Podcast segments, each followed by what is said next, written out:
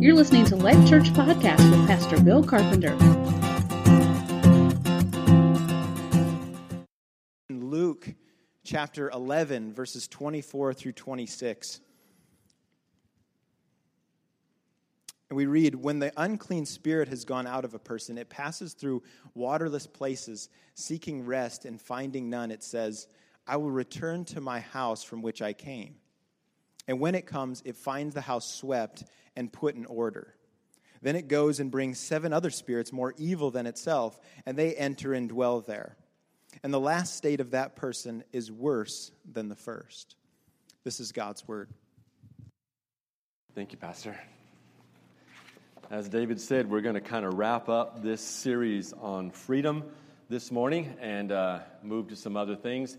I, uh, I was trying to figure out how I was going to do this today, and at first I thought, well, I'm just going to like rehash everything. Like I'm just going to do like a quick swath of everything. And as I started to write all that down and think about what I had to say about each of those areas of bondage and all of the seven deadly sins and the repentance and everything else, we would be here until Tuesday.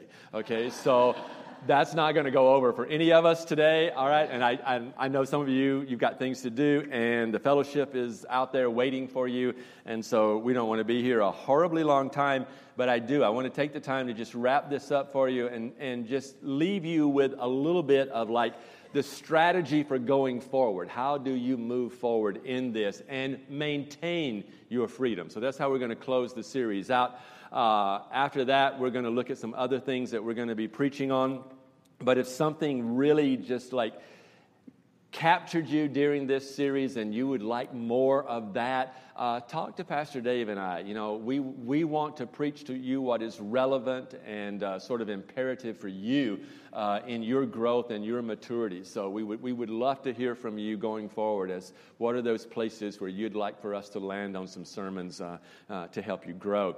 Uh, since I'm talking about maintaining freedom today, though, I, I want to read a testimony. That was one of the things that I loved about this series is we had a lot of you sharing your testimonies, testimonies of where you've been in bondage, where you've come out of bondage, where you're battling, uh, or where the Lord has given you victory uh, going forward. And not only was that encouraging for all of us, but it allowed us a window into your own life. And I think that's a really important piece of this is that we're developing community as we are preaching the gospel. And so we get to know each other a little better when we open that window just a little bit and let others see into our lives and we share our own battles and our own struggles. And one of the great things about that is that you sit out there and you, and you say things like, oh, wow, I thought I was the only one. Oh my goodness, other people feel the same way I do, get the same deceptions and lies heard that I hear, uh, stuff like that. And so you're able to identify with each other so, so much better, okay?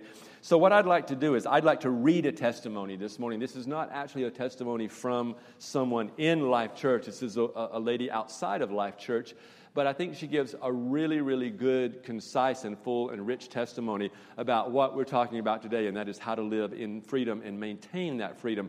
So I'd like for you to indulge me for a few minutes here. It's, it's a little bit longer testimony, but just listen, okay? Just listen with a heart to hear what the Spirit might be speaking to you today.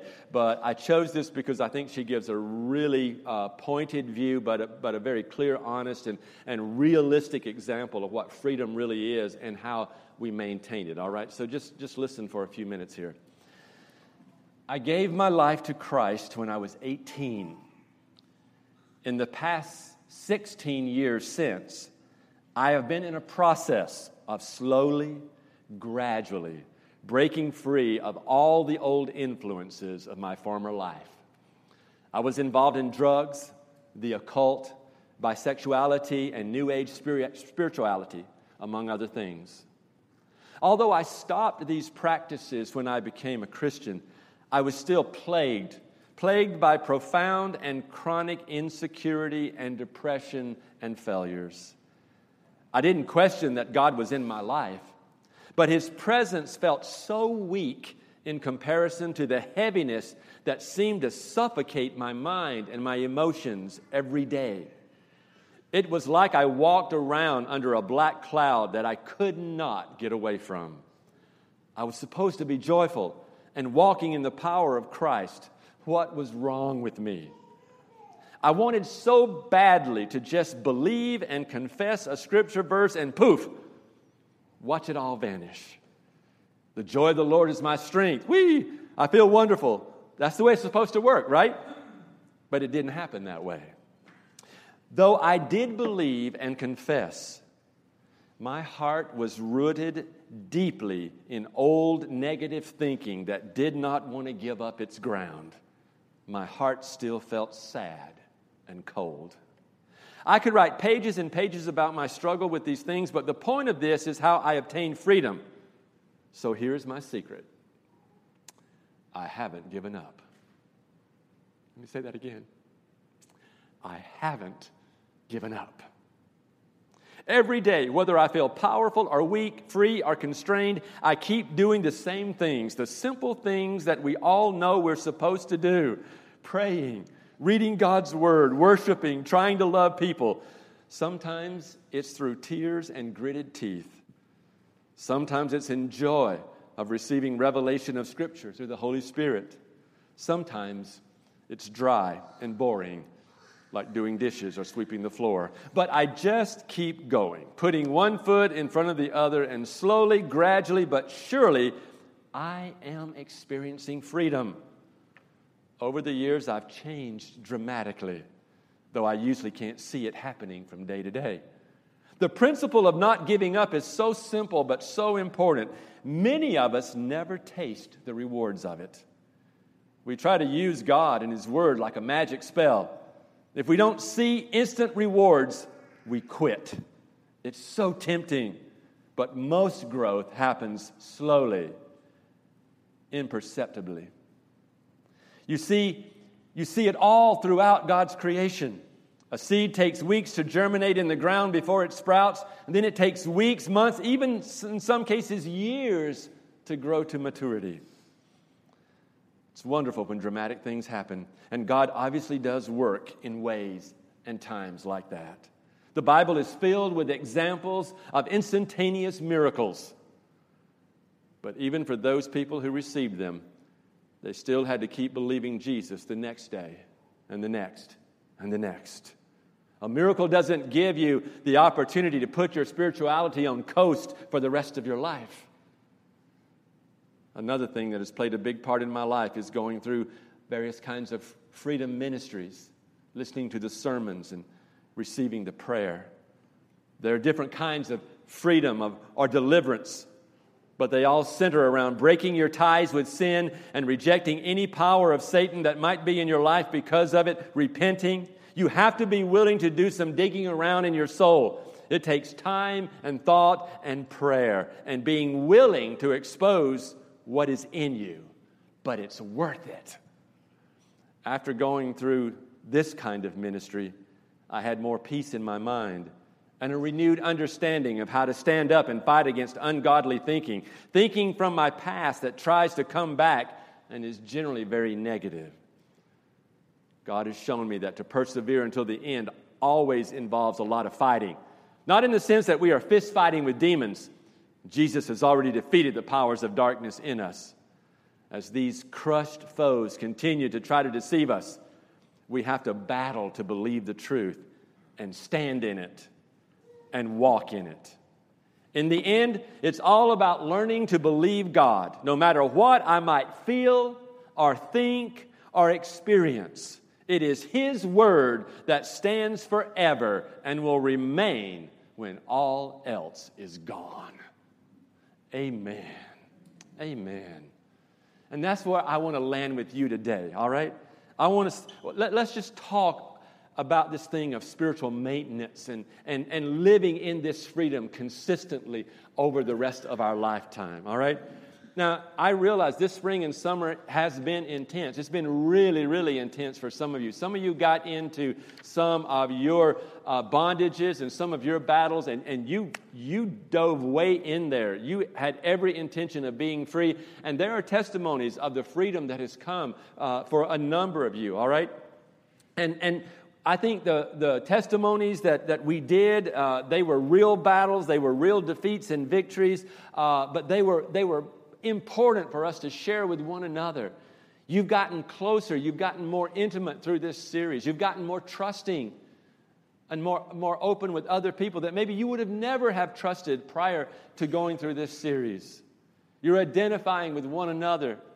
And I think everything that we did in this series and the reality is, we had this amazing series early on about the spiritual disciplines. We told you about you need to, you need to pray, you need to be in the Word, you need to practice solitude, you need to, to do uh, holy living, these kinds of things. All of that was sort of to lay a, a, a wonderful pillar, a foundation there, so that we could bring these areas of bondage and these seven deadly sins to you, so that you actually had something you were standing on and some tools to work with as you dove into your own heart and begin to let God show you the, the, the ugly and, and the dirty places in, in your own life, all right? And, and now we're trying to help you to, to move forward with this, this, this maintenance, if, if you will, all right? But God has called Life Church to a place of holiness. God has called Life Church to a place of walking out repentance through grace. And so, all of this that we have done is in order for us to be more effective. And I really believe that a part of that as we as we went through this and as we began to see what God was doing and we began to see where we are headed to and where we're going. And I love big picture thinking. I don't like just living in the moment, okay? But the big picture is is that we're going to be a church filled with disciple makers. We're going to be a church who are is being discipled and discipling others. We're a church that's been given a lot and we're rich in what we have been given. And the intent of God is that we have been blessed so that we can be a blessing. And that's not just going to happen out there somewhere. It's going to happen as you and I connect each up with each other, arm to arm, shoulder to shoulder, and in small little pockets we begin to grow and we begin to challenge one another. And iron sharpens iron, and we're able to speak into each other's lives and build each other up and bring truth to one another and disciple one another as a body of believers. And when we do that, we're going to see some amazing things happen. But the reality is, it's very difficult for any one of us to take people where we've not been. And if we're not free, it's really difficult to take someone into freedom. If we're in bondage, it's really difficult to help someone else get out of bondage. All right? And so, this is what God has been doing, I believe. I, I, think He's getting us ready for what might be some of the most amazing and exciting time of this church's life as we enter into this new phase of discipleship coming in late September and early October. So, I really want to set you up for that. You know, I really want you to see that and, and believe that. So, this morning, we're bringing to a close this series on the freedom in Christ. And we're going to do that by landing in the Gospel of Luke in chapter 11 that David read to you. Um, and before we, we look at that particular verse, or the two verses that he read to you, I, want to I wanna put it in context for you, okay? Jesus has cast out a, a, a, a, demon that was in a person who was mute. This is in Luke chapter 11, but at about verse, verse 14, he cast this demon out. Uh, and what happens when he casts the demon out is accusation comes against Jesus, all right? Major accusation comes against him that indeed what he's doing is he's casting out demons with demons. In other words, he's using the demonic to cast out the demonic. He's using the prince of all demons uh, as a means to cast out other demons. And Jesus knew that those that were accusing him of this sort of demonic power, they were simply trying to discredit him. That's all they were doing. They were, they were after making his name less, diminishing his name in some way. And so what he does is he responds back to that, and he, what, he, what he really does is points out how absurd this is. You know, this is just, this is just an absurdity, all right? Um, a kingdom or a house divided against itself cannot stand, he says in verse 17, all right? So Jesus has turned the tables, and, and the way he does that is he asks them a question. He says, if I cast out demons by Beelzebub, then, then who do your sons cast them out by? In other words, he, and this is verse 19, he says, he says, it takes demonic activity to expel demonic activity. You know, that, that doesn't make sense. You just condemned your own. All right? You just condemned your own sons. You just condemned your own work. You just condemned your, your own ministry there. And so, what Jesus concludes then is this section that David read to you this morning that's pointing out that, that whoever is not with him is against him, all right? And so we have to be careful, folks, that in what we do and how we live, we gather with Jesus, not against Jesus. And together with Jesus is to fulfill his call and his mandate. And his mandate is to go and make disciples.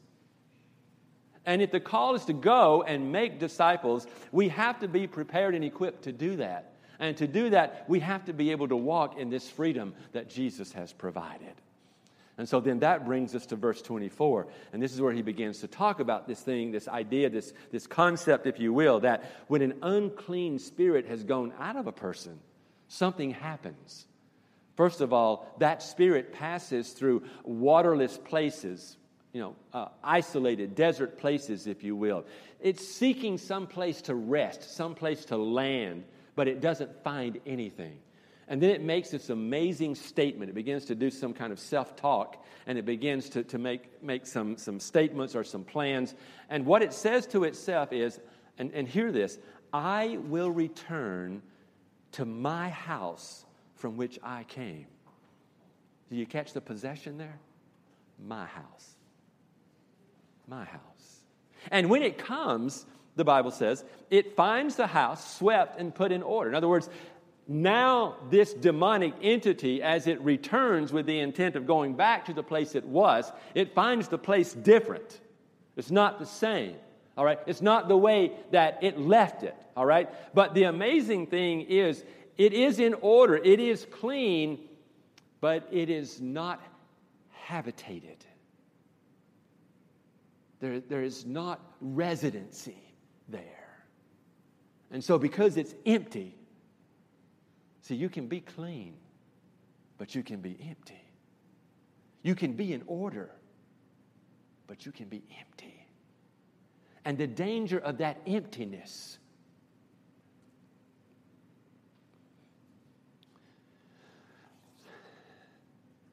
is it is such a vulnerable place. And the Bible says that that spirit, that evil, comes back and again, it dwells there, only it brings seven other spirits more awful than itself. And now they all dwell and habitate in that place. And the state of that person is worse in the end than it was in the beginning. What I'm trying to say to you, my friend, today, and please get this self reformation is never enough. You can change yourself. You can reform yourself in some ways. You can get in order. You can get clean. But if you are empty, you are subject to everything demonic that rules on the face of this earth. And that is a horribly dangerous place for you to live. And if you live in that place and if you think that is your freedom, you are terribly, terribly, terribly mistaken because you are subject, subjecting yourself to a greater bondage than what you originally battled and tried to overcome. Are you, are you following me this morning? I believe the Holy Spirit is in this message in a very powerful way. Because I believe some of you, you have battled and you thought you won. And you, you ended up in bondage again and you battled and you thought you won. And there are some of you sitting here in this room today, and I believe this only by the Spirit. And what is, has been impressed to me is that you have come to a place where you're ready to quit. Because you battled so hard and so long but you just kept going back, and it's just been a, a, tireless cycle for you in and out and in and out, and you're so tired of that. Let me tell you something there is hope. Please don't give up. Don't give in today, all right? Don't give in to that lie. Don't give into that temptation. Don't give into that place, all right? We're going to help you to know how to walk this freedom out. We're going to help you to understand how to get out of this battle. So that's the, the context of what we're in here, all right? There, there, there's this sense of trying to discredit Jesus, but he turns all of this around. And in the middle of all of that, he sort of buries this little uh, uh, revelation, if you will, and says, Hey, I want you to understand how the demonic works. You need to understand this isn't demons fighting demons, but you're in a real war zone. You're in a real battle here, and you got to be careful. Because what you fight and, and, and you overcome, you've got to be able to maintain this ability to keep that uh, uh, afar from you, out there somewhere. And you can't do that if you've done this all on your own strength and you're empty and thinking that you're just now going to take a rest and it's all going to be good.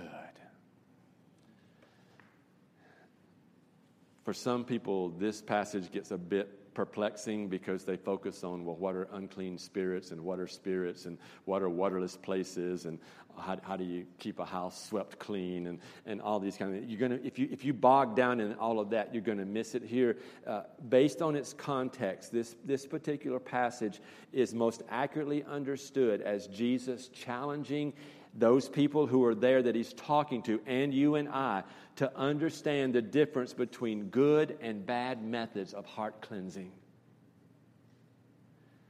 if it was just up to me if it was just up to Pastor Dave, we would clean ourselves up because that's the kind of guys we are. All right? And, and if he couldn't clean himself up, I'd clean him up because that's the kind of guy I am. you know, we both, we're going to fix it. That's the thing that we have to deal with in dealing with you is that we don't fix you because our strength is no better than your strength. And so we can't come in here and make it right for you. We, if, if we could, we would. Actually, that would be much easier. Just fix everybody. Just tell you what to do and make you do it, you know? But that's what you're doing to yourselves a lot of times. You're deciding what you need and then you're doing it. But the problem is, it doesn't last. It doesn't have an eternal profit to it. It doesn't continue on. You find yourselves sometimes in worse places than where you were. You can't fix yourself. And so to maintain your freedom is going to require you to let someone else bring that freedom to you initially. Whom the Son sets free is free indeed. In other words, it's an eternal work. It's, it's, it's an amazing eternal work, if you will, all right? So when we speak about self cleansing of the house. And, and, we, and we reference this passage. That, that's, that's what I believe Jesus is referring to is this self cleansing of the heart. All right? Jesus, in this example here, is trying to show you and I how ineffective this self cleansing is because it, it, does not affect the ownership of the heart and it doesn't have the power to maintain itself. All right? When you try to clean up yourself, there are ownership issues that you cannot address there because you got the wrong owner trying to do this. When you give your heart to Jesus, you give up your heart. You don't own it anymore. So ownership changes hands. That's the transaction, if you will, all right? We referenced that way back in the forgiveness message, all right? There's a transaction that takes place. And so you give your heart to Jesus, all right?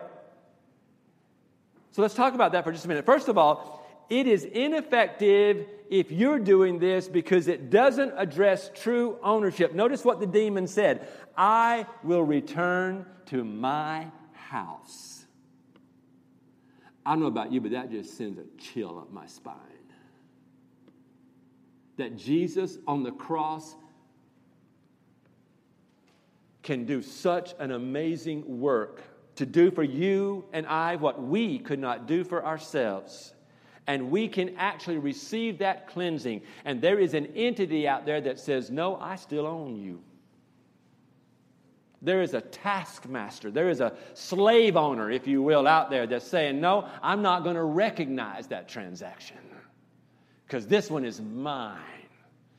And you know what? I'm going to go back to what is mine and I'm going to take it back. Folks, this is serious business, this thing of living in freedom. All right? The demon still considers the person's heart to belong to it. And this is where you've got to walk in truth. This is where you've got to begin to take captive those thoughts because the enemy is going to try to come back to you and say, No, you are mine. You belong to me. You did this, and that makes you mine because this is what I do. You took on my nature, and so you belong to me. And you have to say, No, I will not buy that. I, I do not stand on that. The truth is, I am a new creature in Christ Jesus. And yeah, maybe I still act in some of those old kinds of ways occasionally, and it looks like you own me. It looks like we're in bed together, but we are not. I am a new creature. I belong into a place, I have been put into a place, and I belong in that place of new ownership. And that is in Christ. And so you don't let the old ownership come back and take over because he has no right to it anymore. Second, it's, it's ineffective when you do it by your own strength because it lacks the necessary power to maintain itself. See, while the demon had been removed, the house swept and put in order. Isn't it strange that the demon was still able to re enter? Why did, it, why did it bring seven more demons with it? Well, it maybe needed a little bit more force, but here's the thing that is the way the evil one works. The evil one will do whatever it can and bring together whatever it needs and amass whatever power it thinks is necessary to take back what it believes is his. And God says, My strength is sufficient. And the same power that raised Jesus up out of a grave and death will raise you up out of yourself and your own strength in order that you may begin to do what is necessary to walk in your freedom. Jesus is very clear, all right? Self cleansing is ineffectual for you. It, it, it, it cannot do it for you. It will actually bring you to ruin. When you try to do this on your own, you will find yourself in ruin. Your state in the latter will be worse than your state in the beginning. I think today you have to really look at your own heart. What have you done over this series and over the spring and the summer? Have you done this by yourself? If you have, oh my goodness, let's back up. Today, run to Jesus. Let, let Jesus join you in this work. The reality is, how about you join Jesus in his good work? Because what the Bible says is that that he has begun, not what you began not what you started. That that he has begun, he will bring to completion. Please understand that. This is not good grammar, but I'm going to say it like a southerner says it, all right? He ain't got to do nothing. You started. He ain't got to own it. He ain't got to play with it. He ain't got to follow it. He ain't got to obey it. He ain't even got to listen to it. His intent is that you understand that He is sovereign. And that that power that He has displayed on Resurrection Day is the same power that awaits you to take hold of as you submit to Him and serve Him, and He will cleanse you and sanctify you by the power of the Holy Spirit and the blood of Jesus Christ. And you will be able to finish this race well as Pastor Dave talked about. Now, what is unspoken in our passage, but I think it's implied, and I want to talk about it just a little bit before we're done here, is, is that in, in the broader context, there's this need for a cleansing, but it's from an outside source. All right? That source, there's only one, okay? Let's clarify that. It's Jesus. All right. Jesus' death, Jesus' burial, Jesus' resurrection accomplished salvation, redemption, and, and can provide this eternal cleansing that you need. All right. Now, why is that effective? All right. I want you to, to, to reference Corinthians chapter 6, verse 19 and 20. It says, Do you not know? It's kind of a rhetorical question in a sense, but do you not know that your body is a temple of the Holy Spirit within you? There's ownership. The house is owned. The house has someone who has already bought it and purchased it and paid for it with a heavy price. Your body is the temple. Not only is it just a housing, but it is a temple. It is a dwelling place of deity. It's not just so you can live and breathe and have fun and do what you want to do and play around. So you and I can be filled with the Spirit of God, and the Spirit of God habitates with us, dwells with us, lives not only among us, but in us. So you have this body, this temple of the Holy Spirit, whom you have from God. You didn't create this. You didn't just wake up one day and say, you know what, I think I'll be a holy temple. I think I'll look good. No, it came from God. God, God is the source, if you will, all right? You are not your own. That passage says then, you were bought with a price. So then, anytime there's a so then, it means this is what, this is your right response based on what you now know, all right? Because you now know this, because it's been told to you now. Now, so then, you do this glorify God in your body. See, you and I cannot glorify God in a state of bondage. We can't glorify God when all this stuff is churning around inside of us and its bitter fruits are coming out of us. And heaven forbid that we, even in our own self righteousness, cleanse this thing, this temple of God, and then instead of receiving the Holy Spirit to fill it, we leave it open for whatever might come along to the point of our ruin and our destruction. Second, Jesus is effective in doing this because it is necessary, and He is the necessary power. It's necessary to have this power, but He is the necessary power to, to maintain it, all right? Not just to have this happen. And this is what we all, this is, salvation messes with you. All right? It's the best thing that could happen to you, but it also messes with you only because we have skewed ideas about what salvation really is. And we think it's just this instantaneous moment. And then once that's done, it's insurance against hell, and we're good. And that's one of the biggest lies out of the pit. That is not the case, all right? Romans 8 34. You want to reference that uh, in, in, in your notes? Okay. Who is to condemn? Christ Jesus is the one who died. Look what he says more than that was raised. All right? For you, all right, Jesus is the one who cleanses. More than that, empowers you to stay clean. All right, so he was raised, who is at the right hand of God. All right, now yes, he's at the right hand of God, but you got to, we're talking about God, not you. All right? So he can be there and he can be here. We don't quite know how to really explain that very well sometimes, but it's the reality, it's the truth. He's there, he's here. We just call it ever present, everywhere present. So he is at the right hand of the Father, but he's very real to you, very very present to you, and He is interceding for you. He's praying for you. As I am preaching to you right now, Jesus is beside the Father, and He is talking to the Father about everyone in this room. I don't know how He can do that, but He does it. It's amazing.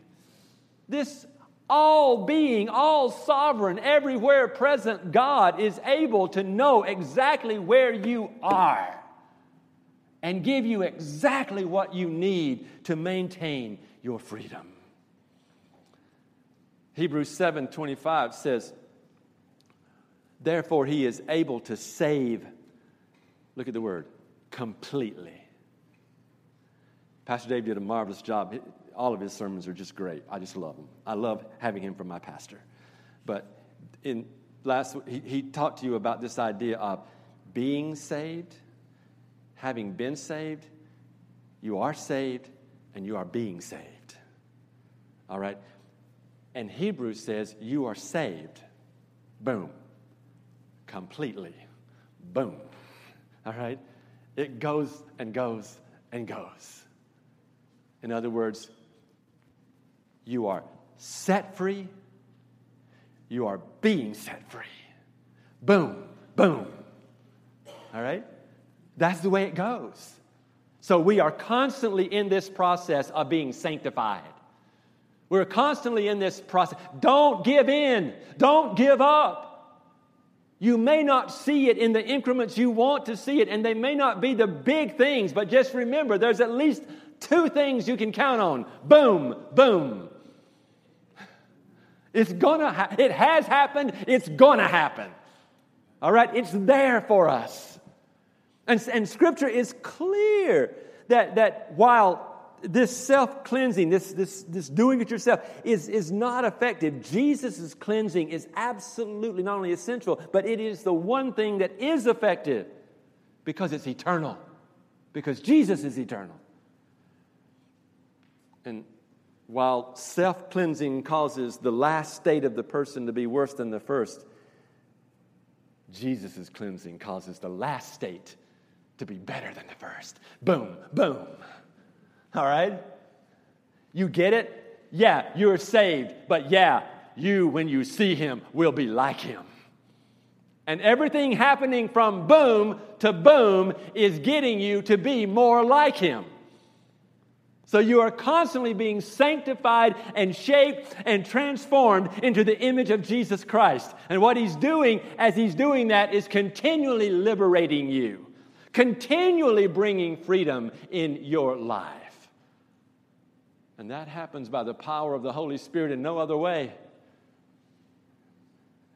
And in Life Church, we will never diminish that power. We will never quench it. We will never stop it. We won't be afraid of it.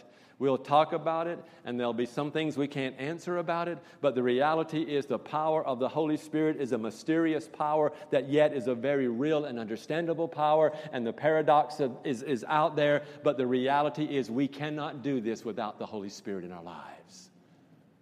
And so I challenge you. Let's stay there. Be you want to you want to walk out this, this liberation, you want to stay free, receive the Spirit of the Lord. Let the power of God come in, all right? So here's sort of the application of this thing. Self cleansing is easy but ineffective. That's one of your takeaways. Whether it's trying harder or doing better, it, it allows us to think we have control. It, it actually feeds that desire to want to do it ourselves. And the end of that is just merely pride. If you clean yourself up and get yourself a little better, what do you do? I did it. I did this, I did this, I did this. And there's a lot of good stuff out there that's called self help. There's a lot of good stuff out there that's called positive thinking. I love it. I, am on the positivity bus, all right? I'm from fun country. I love all that kind of stuff. I love living in that kind of environment where you're just, you're just like coached and cheerleadered and all that to just go, go, go and just be everything. I love all of that. But all of that is not Jesus. And if that's all you land on, all you're doing is patting yourself on the back, which opens the door for pride, which is the great sin of all sins, allows you to have all these other sins come in and join it, and then your state is worse in the end than it was in the beginning. You know what that is? You got nothing. You got nothing. If you are a Christian here today, do not fall into the trap of seeking to cleanse yourself up. Confess your sin to God. He is faithful and just to forgive us our sins and to cleanse us from all unrighteousness. 1 John 1 4. Seek to work harder, not in your own power, but in all of God's energy and power. Let Him work and prove Himself faithful in you. Trust God, not yourself. Believe in God, not just in yourself you're a non Christian here today, and, and you may think that going to church will help you more, or maybe that's why you came in here today and you're a visitor and you're going, I just need to go to church, that'll help me. No, it's not going to help. Sorry. Mm-mm. No, no, Jesus is your help. Jesus is your help. I'm not trying to make fun of you in any way. You, you may try to will yourself off of addictions. Uh, you are going to discover that you cannot cleanse your heart fully, that only Jesus Christ can cleanse your heart, and that you have to come to Him in faith and repentance. That's, that's what you have to do. And in just a few minutes, Melissa's going to just introduce you to that Jesus in a wonderful and profound way today and give you the opportunity to receive Him. All right? Breaking free of strongholds is life changing. I don't want to dismiss anything that has happened for you in this series. I have absolutely loved this series. I think it's one of the most transformational series that we've done in Life Church, all right? I, I'm so happy and thrilled with the things that God has been doing in your lives, all right? But, but, but being delivered, being set free, being healed. All of these are wonderful gifts that Jesus died for us to have, all right? Receiving a measure of freedom is like winning a battle. But the battle is only part of an ongoing spiritual war. And I don't want to set you up to think that, okay, we went through a, a freedom series, so we're all free. Whew, good. Now I can go on with my life. No, you're in a battle. You're going to have to fight. You're going to have to stay with it. You're going to have to persevere. You're going to have to not give in to that, okay? So then the question is how, how do we maintain our freedom? How do we not return to, to our old ways of living? How do we av- avoid slipping back into to old thought patterns and old strongholds? There are a number of things that, that can help you. One thing that I want you to understand today is that, that uh, you, part of your work, part of what you have to do, once Jesus has saved you and, and you have begun this process of being sanctified. See, it's like buying an old house. You're, you're, you, you get bought, you get paid for. Jesus pays for your sin on the cross. And so you belong to Him now, okay? But you still got to fix that house up. You know, you got to paint it and, and change the plumbing and put new shingles and do what. It, there, there's this process of, of working on this house to make it what it needs to be, all right? And so there is this, this sanctification that is going on.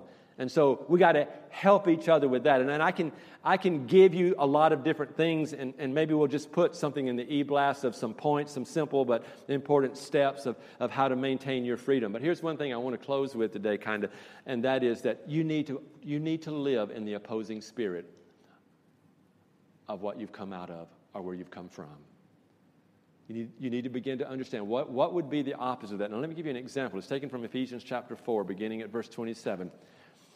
Verse 27 begins by saying, Don't give any opportunity to the devil. Your translation may say, Give no opportunity to the devil. And then there's this example here, all right? Let the thief no longer steal. In other words, let him get saved. let him get saved and repent. Let him stop. He, he was stealing, let him stop stealing, all right? So he gets saved. But rather, let him labor. In other words, let him do something that is in the opposite direction of stealing. People who steal are lazy. They don't want to work for it themselves, so they take it from someone else who has worked for it. All right? So get him saved and then move him in the opposite direction. Start a process of sanctification for him, all right? Let him, let him labor doing honest work with his own hands. In other words, let him not be receiving from other people, let him not be taking from other people, but the very hand that took, let that hand work. In other words, moving the opposite spirit, okay? Right. Then he goes a little further and he says, doing honest work with his own hands so that, and this is more of like the arrival point, if you will, all right, that he may have something to share with anyone in need the guy was stealing from other people. And, and Paul says, hey, he needs to give to other people. In other words, he works now in the opposing spirit of where he was. That's where he not only lands, but that's where he lives. That's where he stays, all right? And so, in that place of giving, he can never give in to that place of taking. And so now he lives, he is living out the opposing spirit of where he was before. And he can do that because there's new ownership. All right? He is being filled with the Spirit of God. He is being sanctified, and, and, and the Spirit of God is working through him and helping him to do the very thing that he was in the opposite position of when he needed Jesus. Do you follow that thinking? So you need to find out in that place of bondage that you have been in, you know, if, if the sermon on greed hit you upside the head, well, you need to be generous and give to somebody or something. All right? Because that's the opposite spirit of that. All right? So, so what I want you to do is I want you to understand that, that self cleansing, the reformation of yourself is never going to work. That's one thing. The other thing is don't try to do it alone. You need to be in community. That's what our discipleship is going to be all about, is putting you in community with one or two other people in, in a depth of relationship that allows you to be transparent and honest and open and share with one another and encourage one another and challenge one another and move forward and grow and mature. And then you can get in other relationships that have fellowship components to them in a big way so that you can build greater community around you so that you can begin to know who are the people of peace that I can begin to go deeper with and develop these smaller components with and I can be effective and I can affect others and I can live in the opposing spirits of where I was before and now I'm walking out my freedom. And when you have that kind of community and you have the Holy Spirit coming in that way, it fills the voids and the empty places with God. So that you don't have this open emptiness that the enemy can come in and begin to habitate in. But to do that, you need an action plan. So I would ask you to, to begin to, to decide how are you going to do this? And I pray and, and, and I seriously pray that you will be open to letting Pastor Dave and I lead you into some really serious discipleship. Galatians chapter 6, verse 9. We got to quit. It's 1130. Galatians chapter 6, verse 9 says, Let us not grow weary of doing good, for in due season, in time, we will reap if we do not give up. If we do not give up. All right? A wealthy English family once invited friends to spend some time at their, uh, their estate. Um, it was a very happy gathering. It was actually a birthday party. Uh, but it was almost a tragedy. It was almost a disaster on the first day. The children were swimming, uh, and one of them got into deep water and was drowning. Fortunately, the gardener of this estate heard the other kids screaming, plunged into the pool to rescue the helpless victim. That youngster was Winston Churchill. His parents were deeply grateful to the gardener, and they asked what they could do to reward him he hesitated and then he said, I wish my son, the gardener, could go to college someday and become a doctor. And they said, We'll pay his way. Years later, when Sir Winston Churchill was prime minister, his parents, they were very much concerned about him in, as a man as they were as a young boy. And um, he was stricken with pneumonia when he was prime minister. Terrible case of pneumonia. His family was very concerned. His parents uh, spoke about it. The king of England at the time, um, uh, or the queen, whichever it was, summoned what they thought was really the best physician in all of England to come to Winston Churchill's bedside. That doctor that came was Sir Alexander Fleming. He was, if, if you know your history, he developed penicillin. All right, so it's a great, great doctor. Uh, he was also the gardener who had saved Winston Churchill's life as a little boy. And now, through medicine and what he had done as a physician, he would again very likely be saving Winston Churchill's life. Later, Churchill said this He said, Rarely has one man owed his life twice to the same person. Rarely has one man owed his life twice to the same person. God sent his son to die for your sin.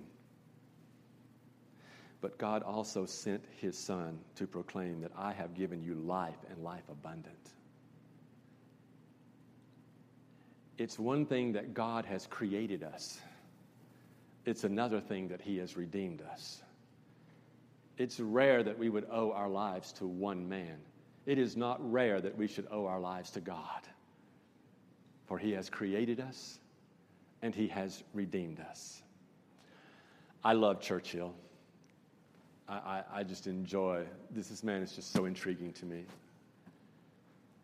During the war, he was quoted as having saying, Never, never, never give up.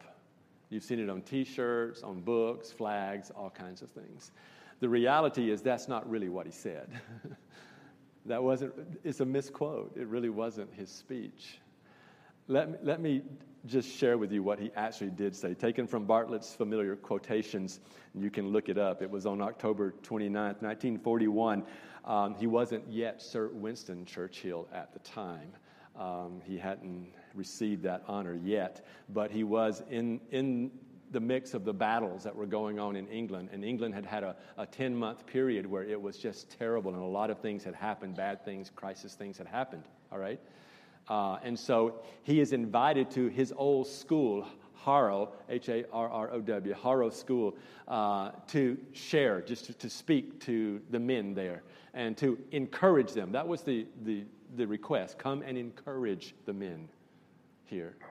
And that's when he gave the speech that has been misinterpreted. This is what he actually said. He said, But for everyone, surely what we have gone through in this period, meaning this last 10 months or so, he goes, I'm addressing myself to you, the school. Surely from this period of 10 months, this is the lesson. This is the lesson. And this is the quote that is misquoted. He says, Never give in. Never give in. Never, never, never, never in nothing, great or small, large or petty, never give in except to convictions. And he speaks of those convictions. And this is what I'm going to say to you today God, by his Son and the power of the Holy Spirit, has given you the opportunity to be cleansed, to be set free, and to live in victory. And that enemy has been cast out in the name of Jesus. And you have the ability to walk not only in the presence of God, but to allow the presence of God to dwell in you. No matter how bad it gets, no matter what the situation or the circumstance, no matter whether there's been a failure or a victory, no matter whether it's difficult or easy, don't you ever give in to the devil. Don't give in. Don't give in. Never, never, never, never give in except to your convictions. And may your conviction be the reality that nothing I can do for myself can save me. Only Jesus saves. Only Jesus sets free. Only Jesus delivers. Only Jesus gives us victory. Amen. Amen. Let me pray for you. Father, would you take this word and would you just establish it powerfully in the heart of every person in this room in the name of Jesus? Would you give every person what they need for life and godliness right now? Would you bring forth and establish the conviction and the truth in every mind today, God, that you are greater than anything they can face, and the good work you have begun in each of them, you will indeed bring to completion. And then may you get glory and honor and praise for everything that is done. In Jesus' name we pray. Amen. Let's take a couple more minutes, and Melissa's going to come and just rehearse the gospel to you and give you a chance to receive prayer. I'm. Uh a bit of a visual person, and so as Pastor Bill was preaching, I could just imagine myself sitting in a house, just reflecting and just seeing, you know, a giant mess. Everything dark and dirty, and you know, and that often is our feel like our conviction or our condition. You know, we're in that place where it feels like there's nothing good. Um, you know, or it's that we've cleaned everything up but we're terrified that the door is going to fly open or a window is going to fly open and everything's going to come in and be wrecked. And that is actually that that feeling that that thinking is you know that's the weight of sin.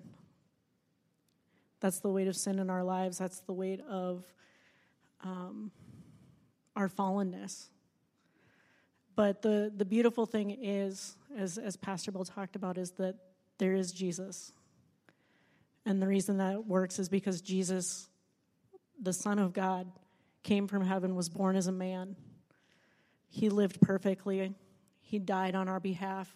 He was raised from the dead so that there is victory over that sin, over that death, so that we could be reunited with Him and to live by His power. Um, so this morning, if you're in those spots, either you've never encountered Jesus and you you need to start that relationship. There's going to be people that'll come up, be up here um, that you can pray with, or maybe you're just in that place that even after all of the the series, um, you're just you maybe tried to clean yourself up, or maybe you've um, you know you're in the midst of transformation and you just need prayer. You know that's an opportunity we want to give to you. So I'll have the prayer team come. And if you need prayer, please come. Um, it's nothing, not a big deal in the sense of people are watching, but it, it's a place where you can just be strengthened and be walking with Jesus. So I'm going to pray, um, and then when I'm done, you're dismissed. Jesus, we, we love you. We thank you that you have been good to us, that you do seek us out and make it possible for us to live free of sin and death. And so we want to just give ourselves to you fully in this process of being saved and in the process of sanctification.